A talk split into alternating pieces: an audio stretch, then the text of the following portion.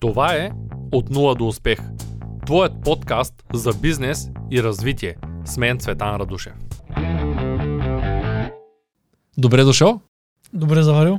Радвам се, че отдели време от Габорово да дойдеш до Шумен специално за да обсъдим недвижимите имоти. Това е и темата, заради която съм те поканил. Можеш ли да кажеш нещо повече за себе си?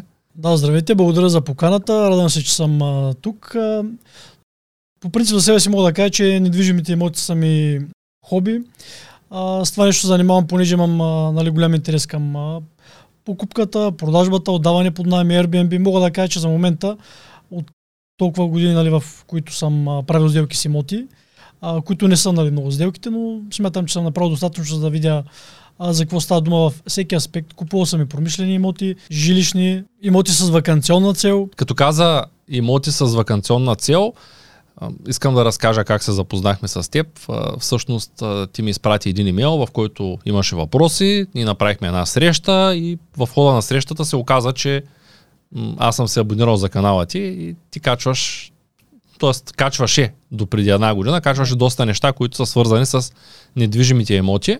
И последното видео, което бях забелязал, че си качил, последното, за което се сещам, е едно видео, в което ти си купуваш къща и започваш да правиш нещо по тази къща, може би с идеята да я отдаваш под найем или какво точно се случи с тази къща после? Ами да, първоначалната идея на, на този имот, първо имота ми попадна много случайно през а, някакъв, някаква група в Фейсбук, уж за имоти без брокери. А, на другия ден вече бях оговорил среща с брокера да видим съответния имот. Имот се оказа, че е на едно село, понеже групата е нали, национална, тя е в цяла България но се оказа, че този имот, който супер много ми хареса, беше в а, съседно село. В Сивлиевска област, в село Горна Русица. На другия ден бях на оглед в имота, много ми хареса имота. Съответно, на следващия ден вече имах оговорка с собствениците на имота да се видим в София, понеже те са оттам. Съответно, договорихме се за условията по сделката. На много добра цена а, беше тогава предложен този имот на пазара.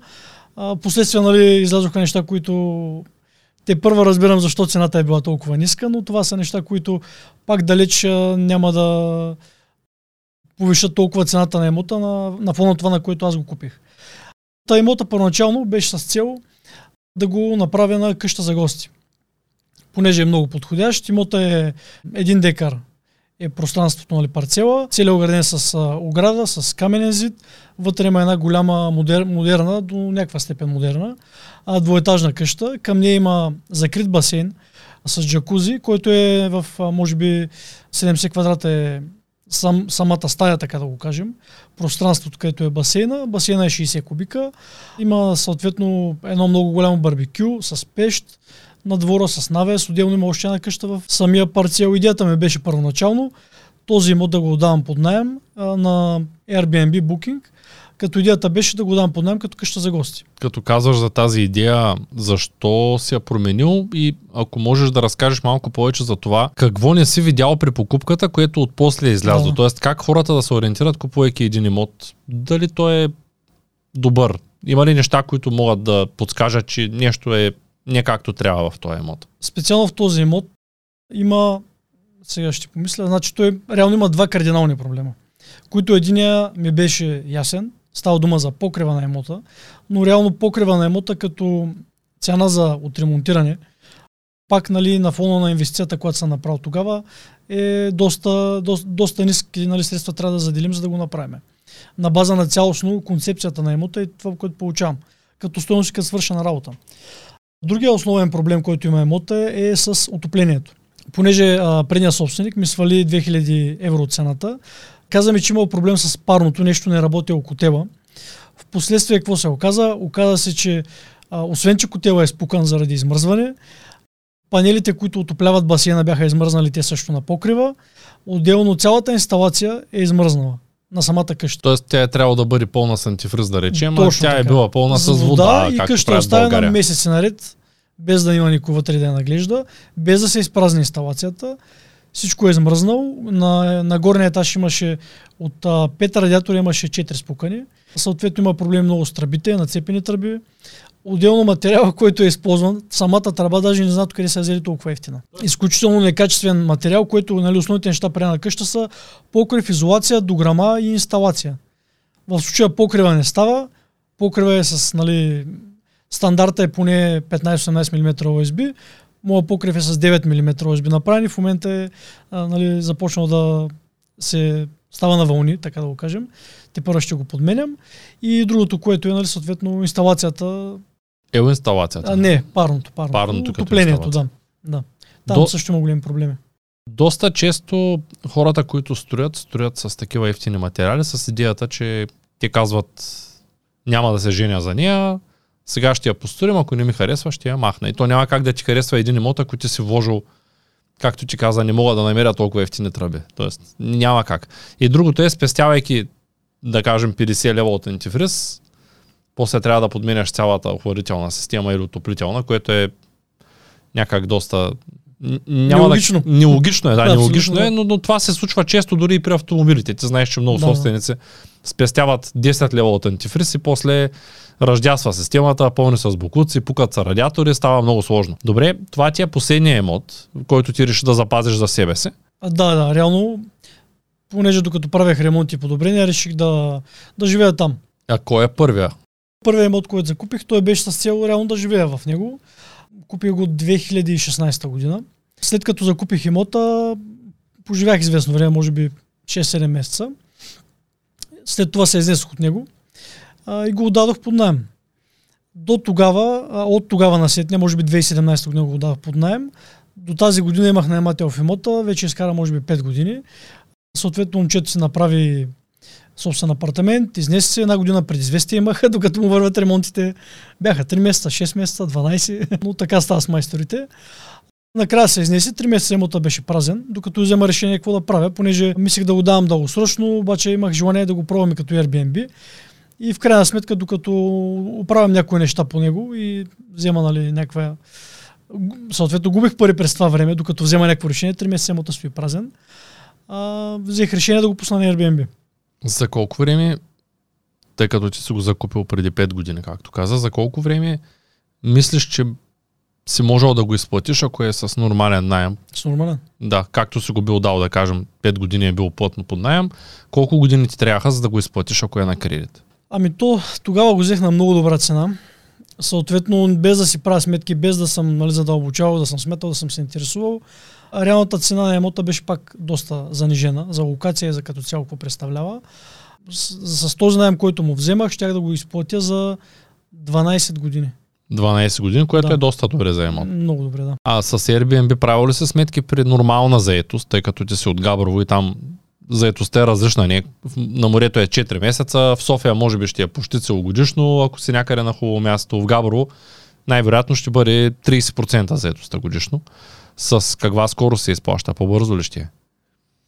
Първият ми наемател на Airbnb влезе този уикенд, който мина. Понеже преди две седмици нали, се взех решение да го пускам на Airbnb, съответно имах някои неща да дооправям по вратата в хонта да сменя, някакви такива интериорни подобрения и да се подготвя за Airbnb, понеже то, нали, едно е да го даваш дългосрочно, друго да бъде за Airbnb. При Airbnb има може би над нали, имам списък може би от над 100 неща, които трябва да спазиш, за да получи а, посетителя комфорта на това да бъде се едно си от тях. Нали. То това е идеята на Airbnb-то. Нали, принципа на Airbnb-то. Съответно, а, мога само да кажа, понеже не съм правил сметки, защото аз а, искам да тествам пазара и нямам а, познания в този пазар. Нали, нормално може да сложим една 30% заетост. Има сайт, нали, Airbnb платен, който има статистика за всеки един регион който нали, ти подава информация за конкуренцията, каква заетост имат. Съответно, не съм си правил сметка, понеже исках да тествам сам и да видя какво ще получа в крайен резултат, да речем след 3-6 месеца. Идеята ми е, че за миналия вторник беше пуснат апартамента, все още вратата не беше сменена. На другия ден смениха вратата. В четвъртък имах първата резервация за нощувка, за две нощувки. Докато оправя в неделя след като се изнесоха хората, ми звън на телефона, поздравление, имате нова резервация, има вече втора резервация в рамките на една седмица. Така че нямам, за момента не съм правил сметка, нямаме намерение да правя. Мисля да го направя нали, в последствие, да речем след може би поне 6 месеца да минат, да минат сега и празниците. Имаме празники на града другата пролет. но според мен ще е над 30%, като моята идея е да бъда топ в своята област. В смисъл да получа максимално добри отзиви, да са ми доволни посетителите, съответно Airbnb, Airbnb да препоръчва моя имот и така да постигна над тези 30% нали, комуникацията с хората, настаняването да бъде лично. Имам някои неща, които съм решил да ги спазвам, за да видя какво мога да постигна с този имот. И съответно имам плани за доста други имоти в този тип. Като казваш, искам да бъда топ в моята локация, можеш ли да споделиш основните неща, които човек трябва да спази, за да може да стане топ в Airbnb? Каза, че имаш над 100 неща, списък, които трябва да изпълниш. По принцип, за, за мен, основното нещо при Airbnb-то е, разбира се, за мен е локацията. Специално за Booking за Airbnb, понеже а, туристи, които посещават градовете, обикновено гледат идеален център. А, локацията на този имот, който аз вече отдавам, е на, буквално на 2 минути пешеходно от а, главната на Габро. Намира се на, на спокойно тихо място, наистина. Почти няма движение там. На задна уличка на центъра е. А, съответно, нали, за мен а, първото нещо, което трябва да се гледа е локацията на имота. Оттам насетне имота има няколко предимства, поне този. А, сега вече толкова се отдава апартамент, тези неща ги няма, но моят имот е етаж от къща. Има собствен двор, към него има гараж. Тоест ти получаваш на цената на апартамент, получаваш апартамент плюс двор плюс гараж на идеален център в Габро.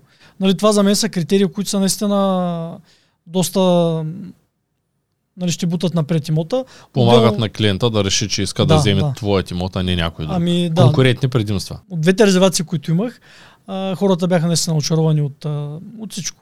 Цялото изживяване, настаняване. А, друго много важно, което знам за Airbnb от мой опит като гости, от а, информация от други хора, а, много е важна чистотата. А, самото жилище, в което се настаняваме, трябва да бъде наистина безупречно чисто ароматизатори, почистване, основно след всеки гост. А, нали, това са неща, които са също много водещи при Airbnb-то.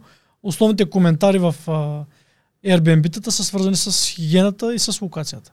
Така че мисля, че това са основни неща. Оттам насетне вече минаваме с а, всички а, стотин неща, които трябва да спазим от а, това да ги има в Airbnb, нали, като, като малки пенизи, нали, като да кажем, удобства. това, което ми е правило впечатление на мен, не знам дали го имаш в твоя списък, е когато отида някъде и има котия с код, от която мога да взема ключа. Тоест не се налага някой да ме посреща, да му звъня 20 пъти. Mm. Тоест опътва ли само до къде да отида, но са казвали, това е кода че като напускаш, просто пусни ключа обратно. Това е едно такова удобство, което ам, лично за мен като човек, който може да комуникира като екстроверт, не е чак най-доброто удобство, защото аз мога да се срещна с всеки и да взема ключа от него, но има хора, които като пътуват някак си искат да им е спокойно, да напишат кода, отварят котията, после свършва, пускат. Това ми е правило много добро впечатление. Второто, когато сложат в кухнята кафе. Просто сложат дори да е 3 в 1, въпреки че не пият 3 в 1, дори да има 3 в 1 на масата, да пише едно кафе за вас с любов, някакви такива дребни неща, които правят преживяването ти по-позитивно. И обратното, скоро бяхме в една къща за гости, правихме тимбилдинг в до Търново там, в една част, до Елена конкретна. Къщата я наехме от Booking, бях изключително очарован. Коментарите 9,7 от 10 оценка, коментарите много позитивни. Пристигаме в къщата и няма нищо общо с коментарите. Няма нищо общо с поддръжката. Никой не ни каза, че водата в селото спирала по 6 часа на ден. Имало режим. Шефката я нямаше да посрещне. Посрещнаха на от някакъв ресторант, който беше срещу къщата. Ние пък посрещнахме храна по масите, която не беше изчистена, мръсна камина. Казаха, че има въглища, обаче човека, който продава въглища го няма. Съответно, на място, където правихме тимбилдинга, най-близкото като локация беше на 15 км в посока там край Елена, знаеш за какви завои говорим. Тоест, съответно, аз трябваше да пътувам един час и половина почти, за да отида да купя въглища и да се върна. През това време трябваше да се изчисти цялата къща, защото никой не я беше изчистил. А, после оказа, че пишат, че има 6 стаи, а пък те имат 3 стаи, които са преходни, като всяка стая са бори за две, защото реално. Оказа се, че едната стая дори няма собствен санитарен възел. Това никъде не беше упоменато и представи си, а, имаме 3 стаи, които са ворят 6 стаи, обаче имаме два санитарни възела и ние сме, понеже е тимбилдинг, сме 6 отделни двойки. И това е... И си минати през стаи. И трябва, да, трябва четири двойки да са в един санитарен възел, което прави изключително неудобно. А, шефката не си дигаше телефона и накрая при напускането беше вторник. Във вторник ресторанта затвори сутринта, като басейна към къщата е в ресторанта и съответно той затваряйки.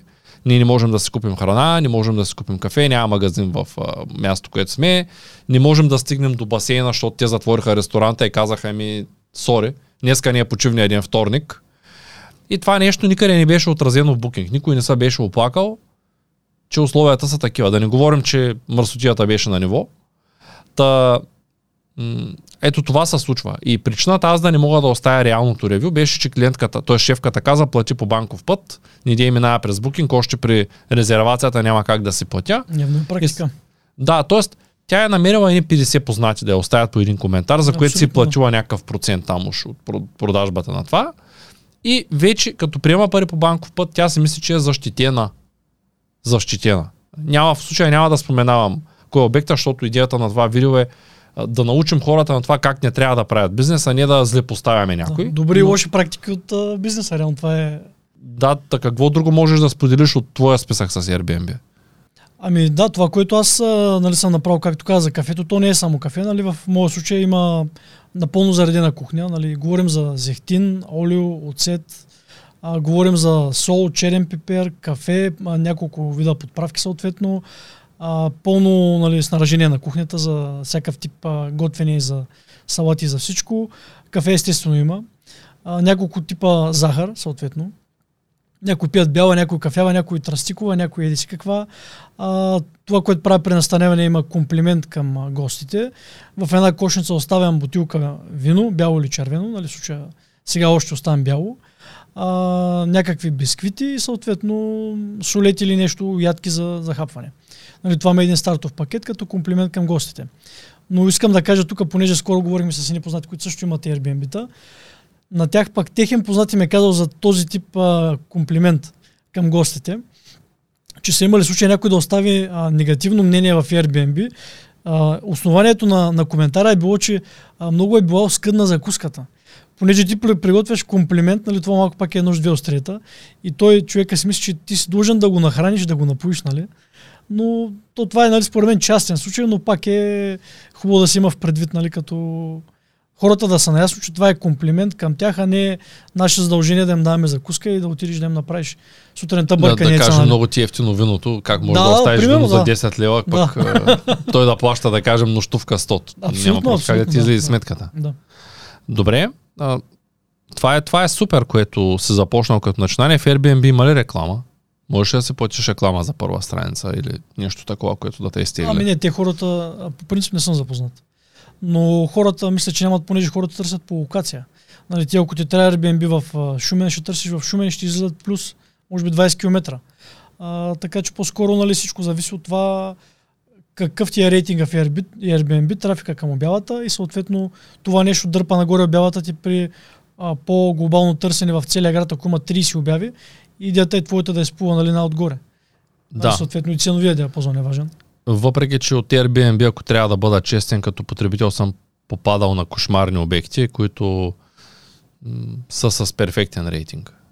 Няма да забравя, спахме в един апартамент в София миналата година, не, по-миналата година беше, където буквално беше мръсно, чаршафите не знам дали бяха прани скоро, климатиците никога не бяха чистени, буквално масър бяха, и ушите масър бяха, деца вика от тия климатици, толкова бяха мръсни.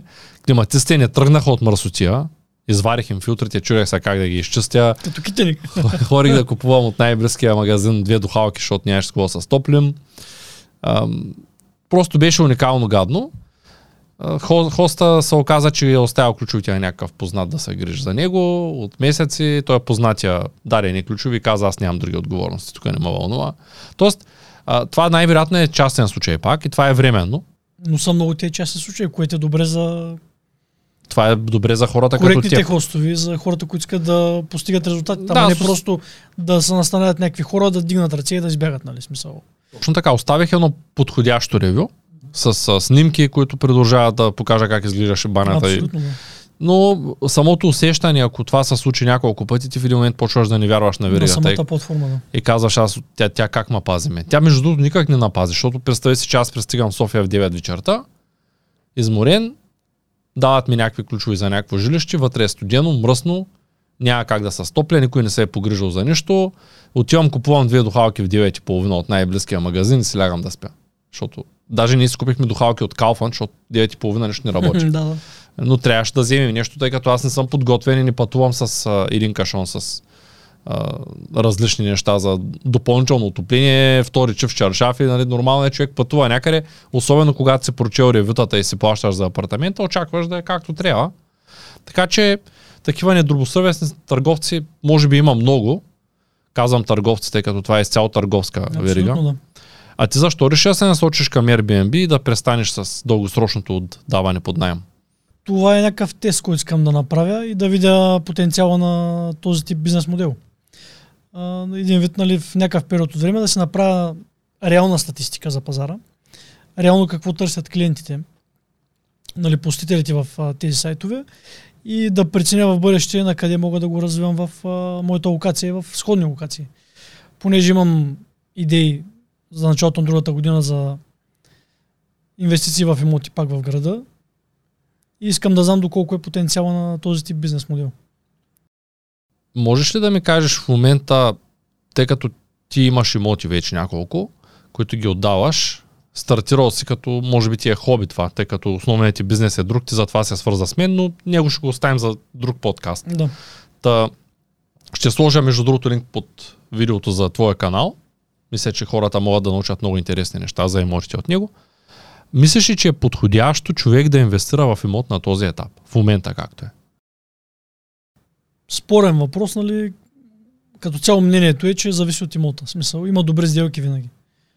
Тоест, все пак Случая- мислиш, че можеш да инвестираш в някакъв Ами аз за щастие винаги съм попадал на добри сделки. Те ли ме намират, аз ли ги намирам, не знам, но винаги съм вземал а, нали, наистина много добри сделки.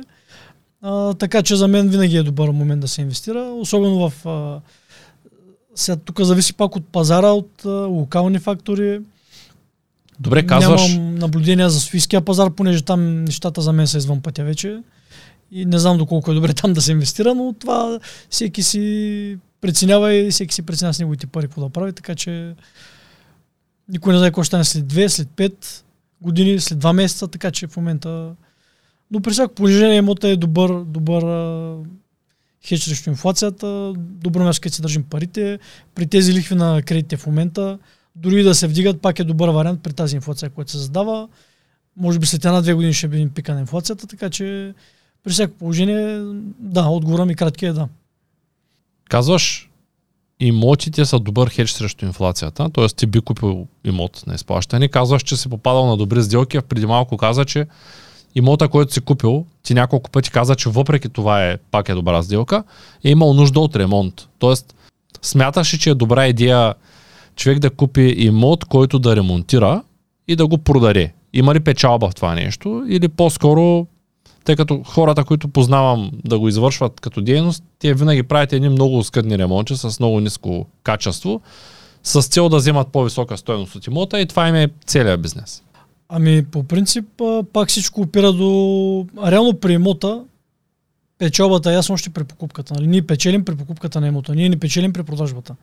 Тоест колкото по-добра цена имаме за имота като го купуваме, толкова сме по-на печалба после при продажбата на имота. А, значи аз имам една къща, която съм я взел, ремонтирал и продал. А, като там, м- понеже имота беше купен 2018 година, то пак е етаж от къща, а, съответно имота го продадох. А, там направих добра печалба, но, но не съм я съобразил с а, това, че цената на имота се е покачила. Имам предвид чисто като печалба, изкарах 25 000 лева за имот в Габрово, за който дадох 32 да го купя. Нали, това е, смятам, че е добра сделка. Тоест ти си купил нещо за 25, За 30, не, за 32 беше сделката. Купих етаж от къща 90 и няколко квадрата беше за 32 000 лева. Както нали, приятелите ми базикат, обичам да купувам имоти, които са за багера. Нали? Ако някой го види, ще влезе с багера и ще го събори целия. Смисъл, тотал щета. Буквално всичко са прави от нулата, само истини имаш. кой прави ремонта? Ти ли го правиш? А, в смисъл с майстори? Не. Да, аз го правя. Но не е ти да бъркаш бетона, Не, не, не, ти да имаш не, фирма, която да извърши тая работа. Ами за момента умисля вариант да се прехвърлям към фирма, понеже нали, всички знаят за проблемите с майсторите и с ремонтите и с сроковете, но съм винаги съм а, получавал добро обслужване, имам предвид а, приличен срок. Нали, да речем тази къща, ремонта отне 3 месеца. Въпросът е ти участваш ли в бригадата на не, ремонта? не, абсолютно не. Тоест вземаш хора, които А, работят, те са бригада, а не е фирма просто. да, Нещо такова. Да. Добре. А какво ще кажеш? Той е бизнес по-доходоносен ли, отколкото купи-продай с цел? За мен, аз това ще го нарека като спекулация. Думата спекулация ще използвам, тъй като в имотите знаем добре, че може сега цикъла все още да е нагоре, но не се знае кога ще обърне кога ще почне един такъв цикъл, който е 20 години надолу. Да, да. Предния е И- доста години. Точно. 2019 излязохме на нивата на 2008, така че Точно. Тоест, а, сега, ако питам някой, който брокер, ако питаш. Да, последните 7-8 Купувай. години той ще казва винаги купувай, защото винаги така е. през последните 7-8 години нещата са ъп. Когато обаче нещата тръгнат надолу и ако ние тук що сме го взели този имот и започнат лихвите да вървят нагоре, имота да върви надолу, инфлацията да прецаква нещата, ние може да изпаднем в неплатежоспособности. Тая сделка изобщо няма да ни се струва добра. След, да кажем, 3-4 години имота Да, върви да. надолу, ние нямаме добра сделка, ние имаме веднъж губим от имота, веднъж губим от лихвите, които са ни сложили върху ипотечния кредит, тъй като, както знаем, 90% от хората са с ипотека. И в един момент се оказва, че ние сме се прецакали. Тоест, влезли сме в сделка, която изобщо не е добра за нас. И затова казвам покупката на имот, че за мен е спекулация на този етап, ако няма да го купуваме, за да живеем в него.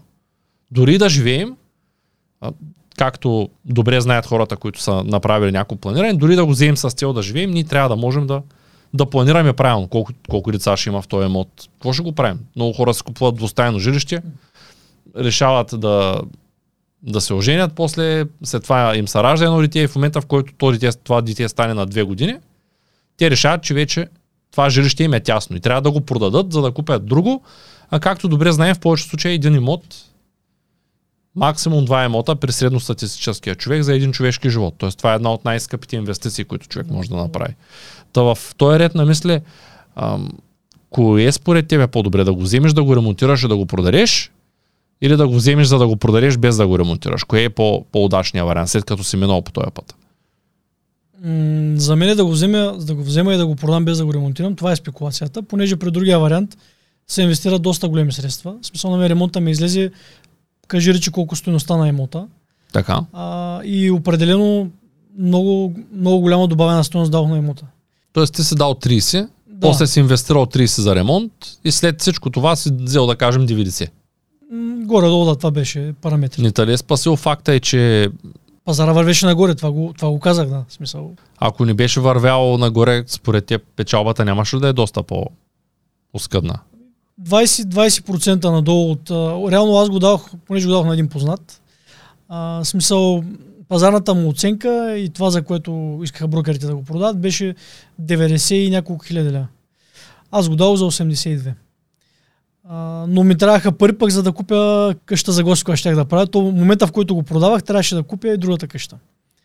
И, и трябваше просто, нали, трябваше, трябваха ми пари в момента. Не ми се чакаше 2, 3, 5 месеца.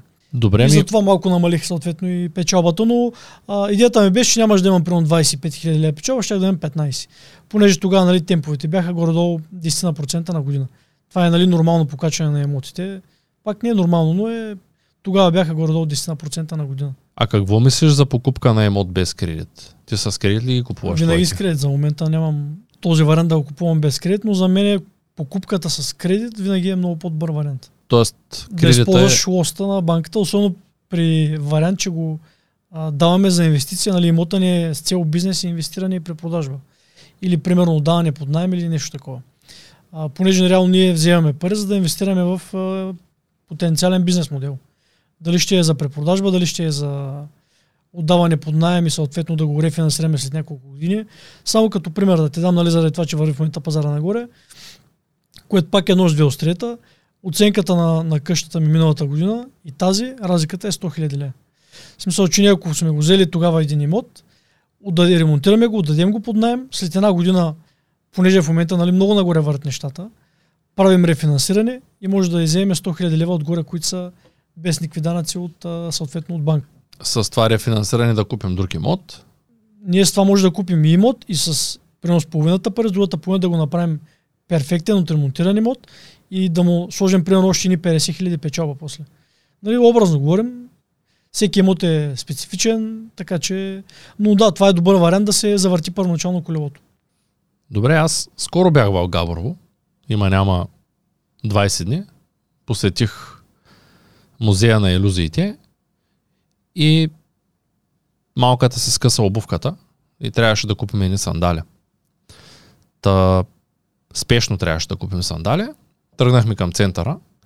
Забелязах, че една трета, да не кажа половината, ще кажа една трета от обектите по центъра не работеха. Това беше в делничен ден. Беше в 3 часа след обед. Едната трета обекти бяха затворени. Половината от работещите обекти бяха с много мръсни витрини. Видимо, никой не влизаше вътре в тях. Нямаше особено много хора по центъра, въпреки да кажем 3-4 часа е топло време, но нямаше особено много хора. Музея беше също почти празен. Вие не сте курортен град. Най-вероятно Габрово намалява като популация, нека позная. Да, да, намаля. намаля. Като всеки един извън столицата град, да. Така, теб не дали притеснява да инвестираш в имот, който ще изплащаш 15-20 години, с цел да го отдаваш под найем, да кажем при Airbnb има по-сериозна възвръщаемост, при положение, че 50% грубо от жилищата в вашия град, да кажем, са празни. Тоест, това не е ли чиста, чиста спекулация в случая? Тъй като в Шумен мога да кажа, че по статистика над 50% от жилищата са празни, дори в София 40 и няколко процента, пак реална статистика взимаме, са без, без жители там. В същото време строителството продължава, а същото време ти знаеш, че гараж в София е 35 000 евро вече някакви такива цени имат на по-сериозните места. Не мислиш ли, че има голяма вероятност човек, когато вземе такъв имот в Габрово, той да се набълбука. Да вземе един кредит, както ти кажеш, да се надява цената да се качи, обаче цената, тя за да се качи, трябва някой да иска да купи. А той, който купува 80% от покупките в момента са чисто спекулативни. Тоест 80% от покупките на имоти се извършват от други хора, които имат това мислене, което ти предлагаш в момента и те го купуват с идеята да го продадат. Или да го ремонтират и да го продадат, или да го дадат под найем, или... Тоест те не го купуват за да живеят в него. Не те ли притеснява това като факт? По принцип в Габрово масло ги купуват с цел да живеят вътре. А, определено има много празни имоти, но реално аз аз не знам след 10 години дали ще съм в България. Смисъл, идеята ми е, нали, нали никой не знае ще след 10 години. На този момент съм преценил, че това за мен е добра стратегия. А, а и аз като цяло нали, не се превързвам към тези имоти. Ако преценя, че е по-добър вариант да го продам, ако пазара върви нагоре, и да изкарам една добра печалба, но тук пък идва въпроса ни какво ще правим с тия пари, като ги вземем при положение, че то всичко друго пак е нагоре, вече е станало скъпо. А, така че определено на, на, има го този риск. Никой не знае какво ще стане. Може хората да тръгнат да се връщат към малките населени места. А, дам ти за пример за Габро. Нали, това е наистина така с обектите, с малките магазини. Видимо няма много хора. Но примерно в момента строят една IT сграда на идеален център. Не знам дали се забелязал, тя е точно до реката на центъра. Инвестицията е над 6 милиона, мисля, че. И там ще се подвизават няколко IT фирми нали, тенденцията е, че ще се завръщат и млади хора. Примерно мой наемател, а, той беше програмист. А, съответно, има, има много, а, аз съм набор 8-9, има много хора, които вече минават 30 години, като имат а, семейство, а, деца съответно. Те предпочитат да живеят в Габро, където всичко е на 5 минути и нямат проблеми с детски градини, с въздух и с а, какво ли не и съответно те преценяват, че за тях е по-добре да работят, нали, масово тези хора работят за софийски, за щатски компании, за европейски компании. Те си вземат хубавите пари, дали ще ги вземат в София или в Габро. Така че това е пак а, и тези статистики, и тези нали, неща пак са спекулативни и всичко е а, при бизнеса при инвестициите нямаш гаранция. Всичко е 50 на 50. Може да стане, може да не стане. Може да се обърне тенденцията, но Реално това е, да. Тоест, ти си убеден, че каквото и да стане, в най-лошия случай ще ги продадеш тия имоти, ще Абсолютно. вземеш част от парите, ще погасиш кредитите и ще имаш пак някакви пари, което... Добре, това е добър подход, но да, аз лично не вярвам, че в бизнеса има някакви сериозни рискове. Аз пак казвам на мене, нали, хобито ми е... Смисъл, аз не се занимавам сериозно с това нещо. Мен не ми е основен доход. Ти на мен ми е другите хоби. ми имота, решавам какво да го правя, тествам едно, тествам друго. Където се вика след 5 години, ако върви бизнеса, мога да реша купя хотел, мога да реша, нали, ако имам възможност. Така че, но е хубаво да с малки стъпки, нали, да, да имам опит, да бъркам, да виждам каква е била грешката, нали, това е идеята. Иначе ако стоя и си мечтая 6 години си купя първа емот и да го, да го отдам под найем, да го ремонтирам, да го а, продам, да го пусна на Airbnb, до момента ще да съм никъде и още ще се чуя дали е добър момент да си купя емот. Нали? Това е за мен най-важното, че трябва да, да се чуе нещо, да сме дейни, дори да сбъркаме. Един от а, моите най-добри приятели живее в Търново. И когато започвах да се занимавам с криптовалута, той беше all-in, т.е. влезе с огромни суми, той се занимава с имоти. По същия начин строи ги, т.е. той влиза в строежа на зелено на много ниска цена.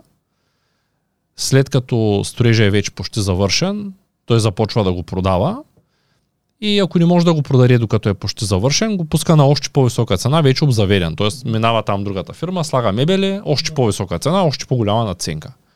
И от край време го прави това нещо, вече от аз го познавам от 7-8 години, да кажем, че той го прави от повече. И точно тогава говорихме този разговор, аз пак го бях питал, защото цените вече вървяха нагоре. Добре, какво правим сега, ако ти дадеш 30% тук, после дадеш още 30%, после се окаже, че цената тръгне надолу, няма кой да купи. И той каза, нямам време да ги мисля тези неща. Аз съм купил в момента 30, имам 20 за продан, имам 10 други обекта за продан, въобще нямам време да ги мисля тези неща. Купил съм ги и тогава той имаше такива хора, ти знаеш, че операт с голям кредитен лимит. Тогава имаше един период, който имаш 7-8 милиона, може би, кредити. Кредити, като активите му бяха много над 7-8, защото той има жилища на зелено, които се строят, жилища, които се продават в момента, жилища, които той трябва да обзаведе. Постоянно са въртят едни огромни. И в един момент, като почна и този тренд с валутата да се качва, и той на същия принцип влезе и във валутата. И аз му казвам, добре, какво става, ако сега вземе тази валута да, да слиза надолу? И той казва, ами нямам време да ги мисля тези неща. Аз съм решил, че ще се качва. Чисто спе- спекулативно съм на този пазар и чакам да се качи това нещо. И тая година, в, а, всъщност беше миналата година, точно преди спада, а, бяхме се видяли с него, той беше много притеснен, защото имаше огромно количество кредити. Той залага 1 милион, за да вземе 800 хиляди, с които фиатни, с които взема пак за 800 хиляди валута. После ги залага, взема 600 хиляди, с тях взема и така Ого, ги навърза и в един момент има, да кажем, има 3-4 милиона на марж, да, обаче с залог 1 милион и ако там нещо се срине под определено ниво, му затваря позицията и всичко отива в кофата. Тоест ти си сложил 1 милион. И малко при това си купя една къща за 1 милион евро. Може да му отидем някой път на гости в Търново. 1 милион евро, буквално аз така я запомних. Да, във Велико Търново. И къщата е огромна, нали, с много голяма за свитния зала, на два етажа, кръгла, вижда се целия град, тя е малко в страни, така, много е готино. И, и аз говоря с него и му казвам, добре, не ли притеснява, че ако сега падне тая валута, и той вика, много съм притеснен. Не мога вика да спя от един месец, обаче вика, или се пенсионирам сега, или нали, няма стане. Всичко или нищо. Това е, да. И доколкото разбрах, там етера като стигна определени нива, той е успял да затвори позицията на доста голяма печалба, като казвам доста голяма, много, много голяма печалба, наистина. Може с 1 милион да е генерирал 5 по този начин. И, и разпродаде голяма част от имотите на много голяма печалба. И в момента продължава на тая голяма печалба, вече няма строежи. Там спряха да строят, не знам дали знаеш, някои градове са в застой заради цените в момента. И въпреки всичко той пак е на печалба, защото той каза, аз съм капарирал на нормална цена. Те в момента няма да ги довършат, обаче като ги довършат, аз пак ще си ги продам с огромна печалба, тъй като представи се, той е купил жилище оценено на 100 хиляди, го е купил за 40. Тоест на зелено го е взел за 40, той е било оценено на 100, да кажем. Само, че той го предплаща, затова му дават много добра цена. Той го взема преди първа копка. Или го взема за 50, пак то струва 90, нали? Тоест той го взема на много добра, обаче ако строежа се забави две години, а цените вървят нагоре, той ще е на още по-добра печалба, като го завършат. Защото това жилище, той ги затваря парите, ако има възможност да покрива кредитите, пак ще излезе на голяма печалба, рано или късно. Та, има хора, които са така настроени, които не се притесняват. Ето ти виждам, че въобще не вълнува. Ти си решил, давам го под найем, давам го под найем, какво стане, стане, ако не стане, ще го продавам, нали? И решил си, че няма друг начин. И наистина тия хора наистина успяват. Ти се запозна с Ангел, като дойде тук. Ангел генерира, акумулира огромно количество пари всеки месец от бизнесите. Има огромно количество затворени в туризъм, който въобще не генерира приходи, тъй като е туризъм и туризма в момента е паднал надолу. И той е супер смел и казва ми, въобще не ме вълнува, че тук има затворени толкова много пари, има такива огромни вноски, защото аз акумулирам от другите бизнеси, а пак това рано или късно ще излезе от криза. Може да е след 2 години, след 3 години, след 5 години. Да, да знаеш къде си вкарал парите си, поручи и виждаш потенциала за себе си. Сега но винаги може да грешим, но въпросът е, че Точно като е, си вярва един човек... Нямаш ли страх, че това да. ще пропадне и че банката ще вземе имотите? Аз го Да. Не. Нямаш така. Значи аз имам страх не от а, големите разходи, вноски и така нататък, а от ниските приходи. Тоест, нали, идеята е да генерираме сесия повече кешфлоу да има, да се въртят парите, да се инвестират, така нататък. Нали, идеята е да имаме големи приходи като момента, в който нямаме нали, приходи или на притискат парите, деца вика, нали, кредити, сметки, ние не трябва да мислим как да ги намалим, въпреки че нали, това е добър вариант, но трябва да мислим как да си повишим съответно приходите. Тоест, така че аз това изповядам, нали, като, просто като има проблем, гледам да, да, да подобря бизнеса, да включа нов бизнес, да създам нов бизнес. Нали, последната година, примерно, съм започнал три бизнеса. Какво ще ми кажеш за флипването на имоти? Ами то ние пак нали, обсъдихме го вече флипването, за пак е, пак е добър вариант, нали, при варианта с... А, а но тук говорим с ремонт или просто при продажбата? М, просто при продажбата. Виждам, че ти не си фен, фен не, на това не, нещо. Не съм фен. В смисъл това трябва да го прави човек, който следи пазара. Аз просто инцидентно влизам, излизам. А и там се оперира с, с кеш, смисъл. Нали, с кредит не може да флипаме много пъти. Банката ще не даде един-два пъти, но вече на третия мод няма да не даде пари. Тоест банката не ти дава да правиш преподаване Прави се, на кредит? Ами аз за момента ще насочвам фирмени финанси към, към имотите от другата година. А, там вече няма никакъв проблем. Ако работим с фирмени пари. Но на физическо лице е по-трудно. За начало е добър вариант един-два пъти, докато може. Тоест... Но пак е спекулативно, нали? Там, както може да си мислиш, че изкараме ни 2-3 хиляди лева, това ми е най- най-забавно, като ми каже брокера, много хубав имот, вземаш го и ще ти го продавам с 2000 лева отгоре. Викам, аз само да дече се занимавам с тия бумащини един-два месеца и кредити и всичко, тези 2000 лева мен изобщо не ме устроят, нали? Смисъл, не се служава. Ти няма да имаш кой знае каква печалба. Да, Между другото, аз имах преди да се намеря това жилище, в което сме в момента, имах сериозно предложение да съм на много централно място, да ми го обзаведат както искам, да ми направят ремонт както искам аз, за доста висок найем, обаче беше на много хубаво място, което всъщност се оказа, че е голям минус да се точно на центъра, от към паркиране, от към мръсен въздух, от към да. това, че булеварда е под теб, но тогава не го виждах като такъв проблем и съвсем скоро човека беше много твърдо решен, че ще го даде под найем. Каза, аз ще го дам под найем на някой, който иска дългосрочно да живее тук. И вчера видях, че се продава. Очевидно е много кандидати да го вземат под найем на найема, който беше определил. И това е голям проблем. Като купуваме жилище, винаги не се струва, че може би е добра идея, но много често купуваме жилище, което после трудно ще го дарим под найем, или пък излизат непредвидени разходи по него, или идва един наемател, който буквално унищожава жилището. Тоест има винаги рискови тези неща да се случат. И някак си винаги съм се чудил на хората, които имат имоти в пет града. и казват, ами аз имам малко в София, малко във Варна, малко в Бургас и постоянно търчат до някъде да оправят нещо, което според мен е абсолютно безмислено. Ти добре се локализирал на място, където си сметнал, че там ще живееш. И добре ми, какво мислиш за покупката без кредит? Би ли взел без кредит? Аз имам един такъв случай, който е интересен. А, понеже нали, през годините се развива бизнеса и аз от найем на найем, от почнах от една стая в офис, минах на апартамент, после минах на, примерно там 200 квадрата склад с офис и накрая взех решение нали, да търся помещение, което да го купя. Понеже си минаха 4 години, вървят се найемите и нали, реших, че е време се установи в някакво помещение. Като реших да купя нали, наистина голямо помещение, понеже мен, а, мен ме мотивира като влезе в, в халето и като халето е празно. Нали, аз работя за да напълня нали, това помещение, да го напълня да, да гърми по шеловите. и съответно да купя съседно. Аз имам опция там, където съм в момента за този мод, който говоря. Нали, то е промишлена стара сграда и мога да купя още две-три такива помещения, което нали, ми е идеята на бизнеса. А, та идеята за този имот е как го купих без, без кредит от банка.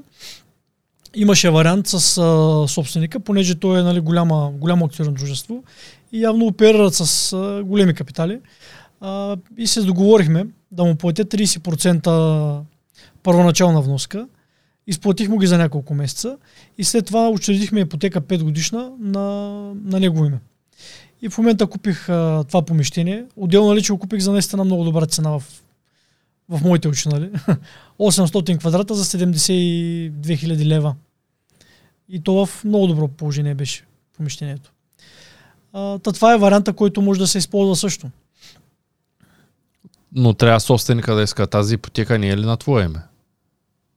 Да, но е, да, смисъл като банковата ипотека, но в полза на, на фирма. И аз всеки месец му изплащам а, договорената сума плюс лихва. Лихвата ни е 3%. А, така че нали, има варианти, може би има такива варианти с строителя, се договори някой. А, но това съм го правил, че за, за, за кешово плащане на апартамент за мен пак е освен ако не ги флипваме тогава, нали, се, динамично се движат парите, е безумно да затваряме капитал за, за нещо с минимална доходност. Можеш ли да ми разкажеш повече за това, тъй като знам, че имаш случай с покупка на къща, част от къща. Какви са нещата, които човек трябва да следи при покупката на такъв имот, който не е изцяло негов? Т.е. етаж от къща, част от къща, апартамент или общ двор. Какво можем да, да посъветваме хората, които търсят такъв тип имоти? Ами то в а, такива ситуации винаги има доста подводни камъни. А, реално като го купуваме нали, кумшията, може да ни се усмихва. да напосреща топло, обаче вслед, последствие да имаме доста проблеми с кумшиите. А, нали, основният проблем е като нещата опират до пари, а, до шум, до някакви проблеми, до майстори, места за паркиране. Така че нали, българския бит показва, че има доста такива а, кризисни ситуации с кумши, с, а, дори с роднини. А, примерно това, което е хубаво да се прави при покупката нали, на къща, а, понеже аз там рискувах и съответно става дума за покрива. Нали. Купуваме ли къща, аз не ясно, че ако има две или три жилища, съответно ние покрива трябва да го разделим. Но какво правим, ако ние сме на втория етаж, моя апартамент, етажа от къща, а, при къща, която я продадох, беше на втория етаж. И съответно комшията на оговорки беше, нали, няма проблем, ще го направим покрива. Съответно, на приказки беше много добре всичко като взех да правя ремонтите по къщата, нали, да я превеждам в добър вид за, за продажба, а, коментирахме, нали, понеже той имаше тогава идея да ремонтираме покрива. Понеже той се е ремонтирал долния етаж и искаше да направим покрива. Но съответно на приказки всичко беше много добре. Като стана дума вече да, да оговаряме бригада, да започваме ремонт на покрива, да търсим хора, оферти, нали, човека си бил отбой, каза, че в момента няма пари, сега не може да отделя. И реално аз съм в безисходица, няма какво да направя. Единственото, което мога да направя, понеже аз нали си ремонтирам те първа къщата, етажа, можеш просто така леко да открехна няколко керамиди, да излея няколко кофе с вода отгоре, да му подгизне покрива и да решим да правим нали, покрива. Но реално не стигнахме до ремонт на покрива. Нали, той не беше много зле, но беше стар покрив и беше хубаво да се подмени. А, нали, това е едното, което излиза като проблеми с такива общи части нали, при покупка на, на къщи, особено къщи, които са нали, не тип кооперация, ами къщи с едно, две, три семейства. А, друго, което е за мен, е, даже в Габро такъв казус, нали, не е имало до момента, а, понеже нали, съответно като приключи ремонта и стигнахме до продажба.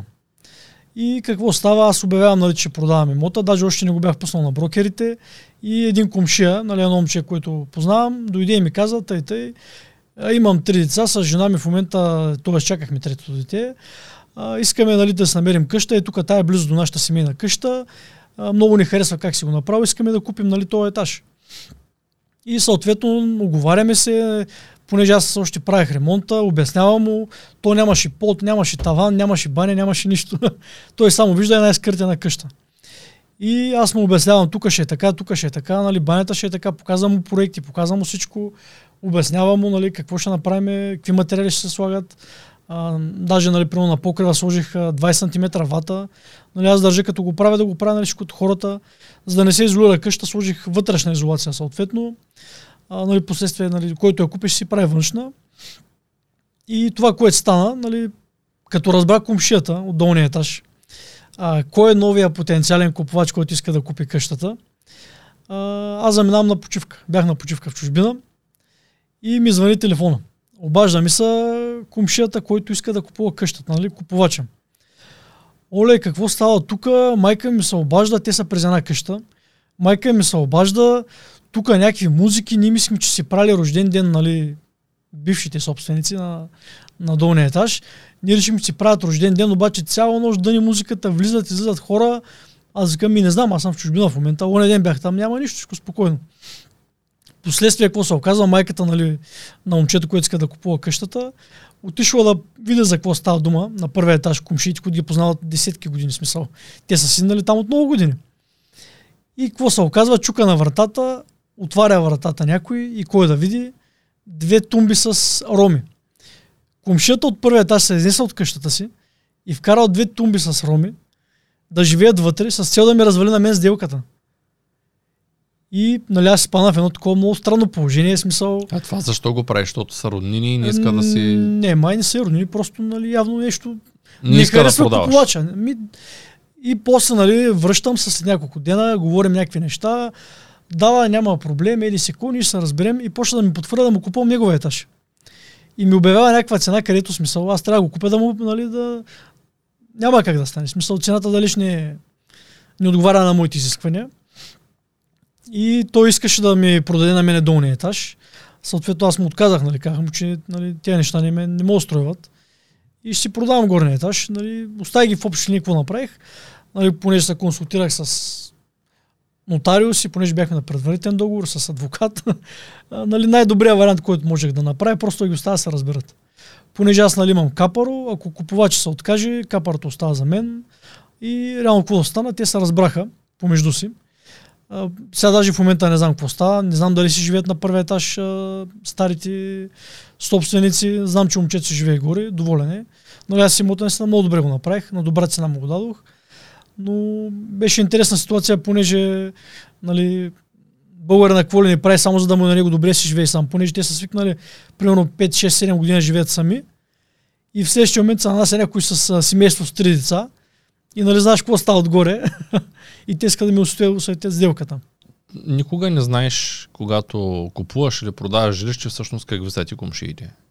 Да, да, това казвам. Ние, те, те се усмихват. Като дойдохме да живеем тук, комшията, който живее отдолу, то няма нищо срамно, аз ще го кажа това, което е, но комшията, който живее отдолу, му посрещна много топло, каза, виж, тук има две места точно до кооперацията, аз съм взел едното, тъй като няма други с автомобили, тя е 4-етажна кооперация, както виждаш.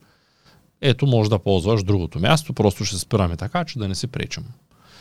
И както и да е, събрахме се, всичко вървеше по план, до момента в който той ни реши, тъй като голяма част от хората в България, петък и сълта ги приемат за почивни, като вечер, и те не пропускат да дигат а, шум. В началото си казах, окей, и така и така работя докъс, докъсно имам нужната техника, за да не ми пречи. Не е проблем някой, ако до 10 часа се пусне музика.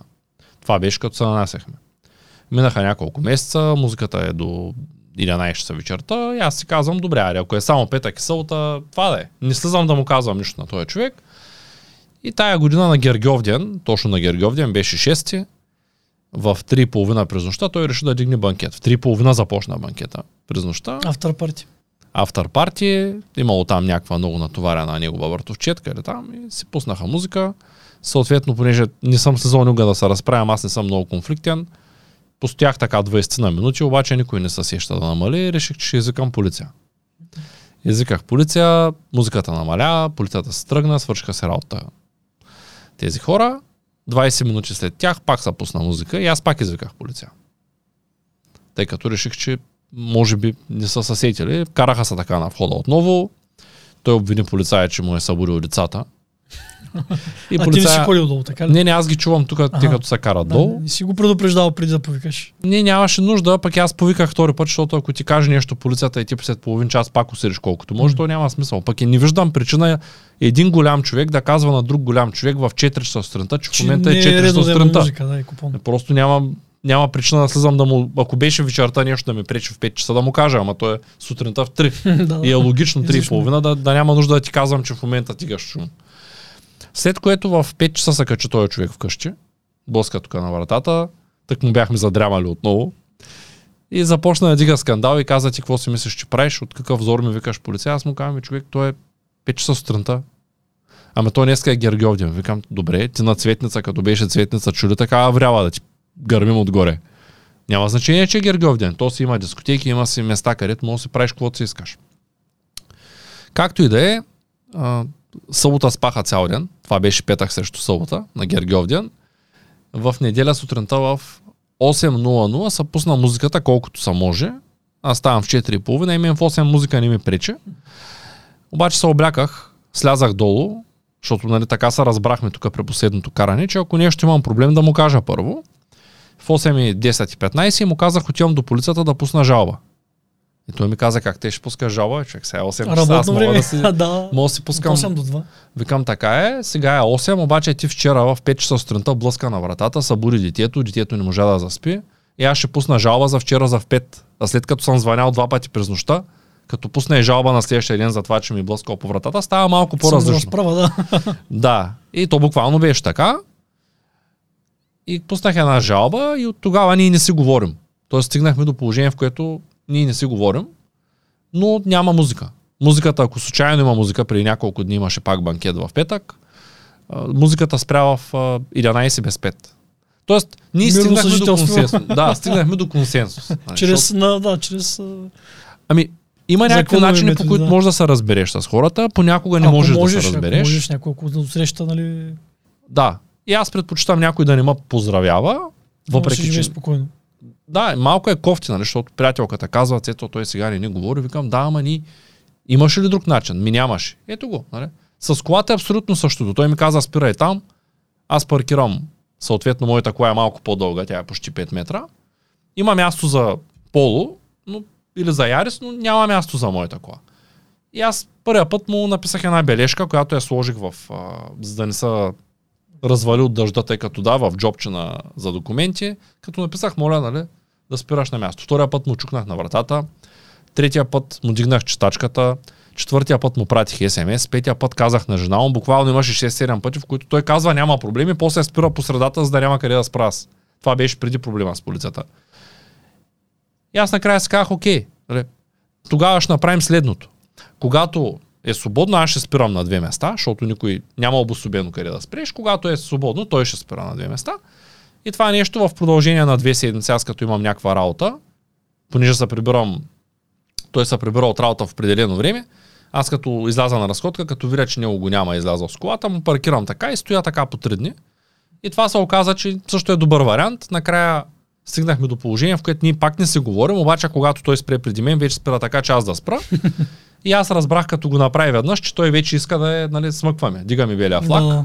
И вече спираме. Има, има място и за мен, има място и за него. Даже ти в момента видя, че долу има и двете места стоят. нали, Защото моята кола и няма, може и ти да спреш. Да. Не, Не знам защо това се случва в България. Това е моето място. Но то няма твоето място. Ти ако не си го купил, и това често се случва. Ти Да, си слагат, в- си, слагат си камъни на пътя, туби се слагат, Да. да. ги, нали, резервират си ги пред блоковите. тук няма да забравя точно като имаше такава суматоха, той беше спрял така, че аз да мога да спра, но пък преча на комшията зад нас да се излезе от гаража. И идва една комшика и ми казва така и така, може да се премести колата. И аз казвам, добре, няма проблем, създам да я местя. И в момента, в който се качвам в колата си, една жена, която е спряла пред усрещната кооперация, където е фризьорския салон, спряла е върху бордюра в насрещното, пред входа на кооперацията и пред собствения си гараж, очевидно. Тя няма право да спира на входа, няма право да спира върху насрещното, ма поглежда и казва, еми тъй ще, ще се местиш като си спрял така, че да пречиш. и аз се поглежда и казвам, моля, тя казва, «Ми, виж как си спрял.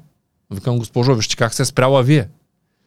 И в този момент тя почна да ми се обясня и да ми казва, това е моя гараж. Викам, така е, обаче входа е общ. И банкета е общ. И вие нямате право. И тя продължи да се кара с мен и аз извадих телефона си, направих една снимка, има едно приложение, не знам дали го знаеш, гражданите. И го пратих гражданите. Моля? За сигнали. Да. И го пратих гражданите и казах, вас ще губят. И съответно след няма и седмица ми се обади домоуправителя и каза да знаеш, че са губили една жена от среща. Много лошо е станало, има голям проблем сега и викам какъв е проблема. Ами ти си пуснал нали, сигнал, викам ми да, тя беше спряла неправилно. Тоест, ти като, като сгрешиш, освен ти, ти знаеш, че сгрешаваш. Не можеш да казваш, че някой друг е виновен. Този случай аз не съм виновен, че ние са губили. Днеска ти като идва от Гавро, ме ма губиха, защото влязах неправилно в една улица. И аз като смъквах прозореца, защото ме видяха полицаите, им казах да, нали, кажете къде да подпиша, ето ви документите ми. Защото няма никакъв смисъл да ми обясняваш, че аз съм влязал неправилно. Бързах, влязах неправилно, осъзнавах, че правя грешка, въпреки че не пречах на никой, губиха ма. То е нормално. Значи, аз съм готов да си платя акта, като съм сбъркал. Нали? Същото е с а, паркирането неправилно. Но едно място, ако ти живееш 10 години в един апартамент, а мястото е пред блока обща площ, тя не става твоя. Това е, няма как то да става. пак става, ако се разбирате с кумшиите, има някаква комуникация, ама при положение, че И хората им е безинтересен твоя. живота, нали, решават как да се разнообразят чрез скандали, проблеми и такива неща. В смисъл, безумно живеят хора в една сграда, да не си говорят и да не се гледат. Въпреки, че го има нали, в уста и висти непознатия нали, с комшията, ама колко роднини има такива, заради имоти се карат, заради пари, заради Има да, всякакви сега безобразия. питай, кой чисти стълбището. Аз не мога да взема някой, защото аз искам да изчистим Да, стълбището. етажна собственост, ама той... Той не го интересува. Да. И трябва аз да платя някой да изчисти стълбището. Или трябва да го оставя мръсно, или трябва да си го изчистя сам. Тоест аз трябва да изчистя неговото стълбище, защото той не иска да говори с мен. И това се случва много често. Особено последния да, апартамент винаги който е най-най близо до покрива, той страда. Покрива с... Той винаги оправя сам покрива, Да, залива да. с смола, чуди се какво да направи. Долу на първия пък, като им... Защото ние ето Те сега в човекът има... жилището на родителите ми е точно това положението. Те са на последния етаж и тече и като кажат долу, като направят събрание, долу като кажат, че горе тече, долу казват ми на нас, като са не спукани тръбите и не мирише, пък ние какво да кажем. И добре, айде да съберем пари, да оправим мазата, да оправим и покрива. Да, обаче по средата, като има пет апартамента от пенсионери, които нямат възможност и те като кажат ми, ние няма да я дадем. И в един момент едните казват ми, аз от петия етаж ще дам, пък или коя си баба от третия няма да даде, така ли? И в един момент се получава този битовизъм, който а, кара хората, които така са взели по-сериозно живота си в своя ръце, да кажат, аз не искам да живея в кооперация, аз искам вкъща. Защото така може да има проблем с покрива, с мазата, с, с всичко може да има проблем, но аз ще си го реша сам. Да, ти си поел отговорност, като си купил къща, че ще посрещаш такива проблеми и ти е ясно. Да, по, и, имаш проблема с всичко, Комши до някъде няма там, пак е, нали? Реш, решими проблеми има. Да, не се налага да оправиш покрива на някой друг. Това е интересно. Ти може би за това си решил да останеш в тая къща. Да, да, смисъл. Изключително съм доволен, щастлив от живота на село. Просто е рай. Даже стана нали, инцидентно. Аз нали, никога не съм го мислил да го правя. Умислил съм да купувам парцел, да строя къща, но нещата се наредиха по друг начин и прескочихи ни няколко години в мъки и в строителство и в какви ли не разправи. И я взех на готово, така че но за момента само позитив виждам от това нещо. Но тук основното условие е да не те мързи. Защото на село трябва да не те мързи. Там всичко се прави, запряташ ръкавите. Прави се, хора помагат. Има много за чистене, има много за асфалтиране постоянно, има много за поправяне по една къща. Не е като в кооперация. В кооперацията почти нямаш ядове. Е, да, Тук имаш сложихме друг- една дограма, Друг, друг тип ядове, да, смисъл. Сложихме една дограма, направихме един ремонт и аз не виждам близките 10 години какво ще правя. Тоест, като имаш една нова баня и като се направил една нова дограма, то ако се сложил и нови климатици, ти оттам нататък почти нямаш работа. А на село се почва, носиш с кофата, с дървата, цепиш. Е, Ако сега- искаш животни двор, там става още повече работа. От селене до селене има разлика.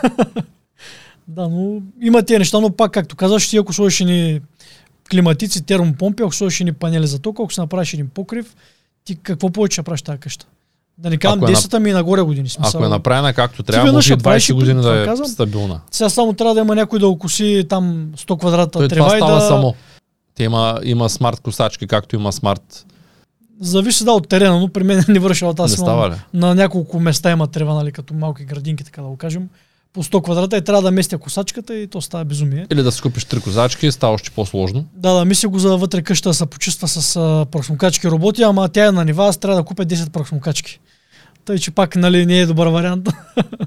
за, тези неща са за, за апартаменти и за... И това се мисли предварително. Ако ти я строиш от нулата, да, Да, ги замислиш, да, да, да кажеш да. два етажа, всеки ще е равен. Аз искам да се строя къщата на един етаж в момента. Това съм решил. предпочитам да има огромен покрив, но да няма стъпала, да не ми заемат стълбите от пространството в къщата. Също така самите стъпала са доста скъпи. И като дръпнем чертата, ако имаш площ, по-добре къщата да е на един етаж. Да, отоплението е малко по-различно, но така съм преценил, че ако мога да построя къща 300 квадрата на един етаж, няма да строя 2 по 150. Да, ти реално няма, ще отпадне втората плоча, ще отпаднат, както кажеш, стълбите, ще отпаднат нали, колоните, повечето нали, носещи. Оказва се, че, различно е, да. оказва се, че на, на груби сметки, сега не знам как ще е при реална експлоатация, на груби сметки едноетажна 300 квадрата излиза колкото двоетажна 2 по 150 с обща жилищна площ 300. Тоест, горе-долу същото. Обаче, като устарееш, те стъпала стават проблем. Като има деца малки, пак са Пак е, да.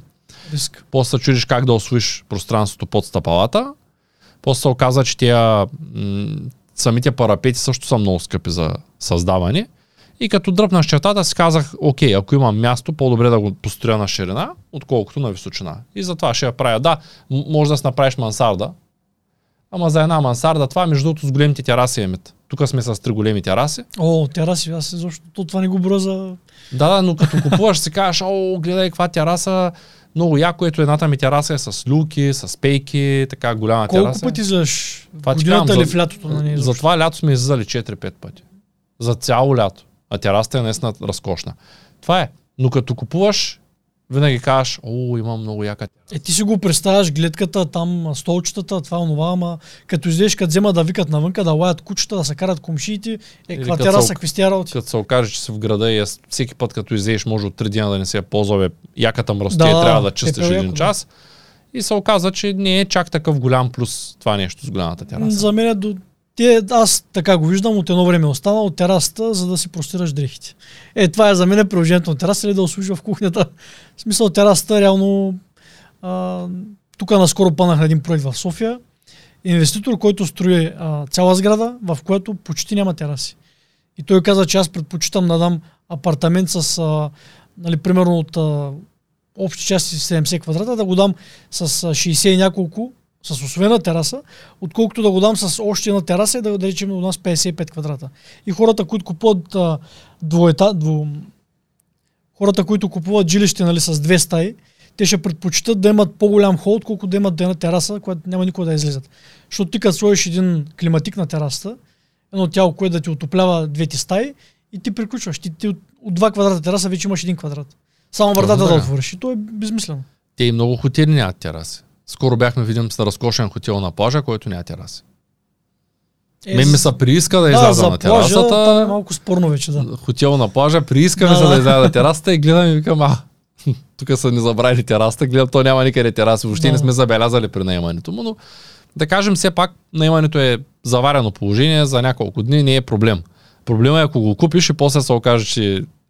Но, Да се сетиш, че нали има такъв проблем. но дори и е хотелите го правят. Това е нов хотел. Идеята на хотела е, че Да, като са направили сметката по новите цени и се е казало, а ни трябва да работим една година за терасите, я по-добре да, да ги изчистим, пък нищо, че Ама. някой ще прескочи хотела заради нея. Ма да, то реално идеята на хотела е то на всякакъв тип обект да настане.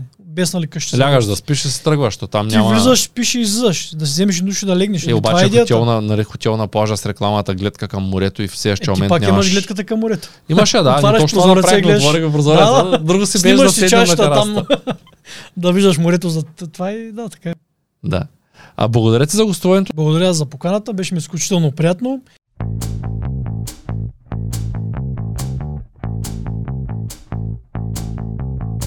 Това е От нула до успех. Твоят подкаст за бизнес и развитие. С мен Цветан Радушев.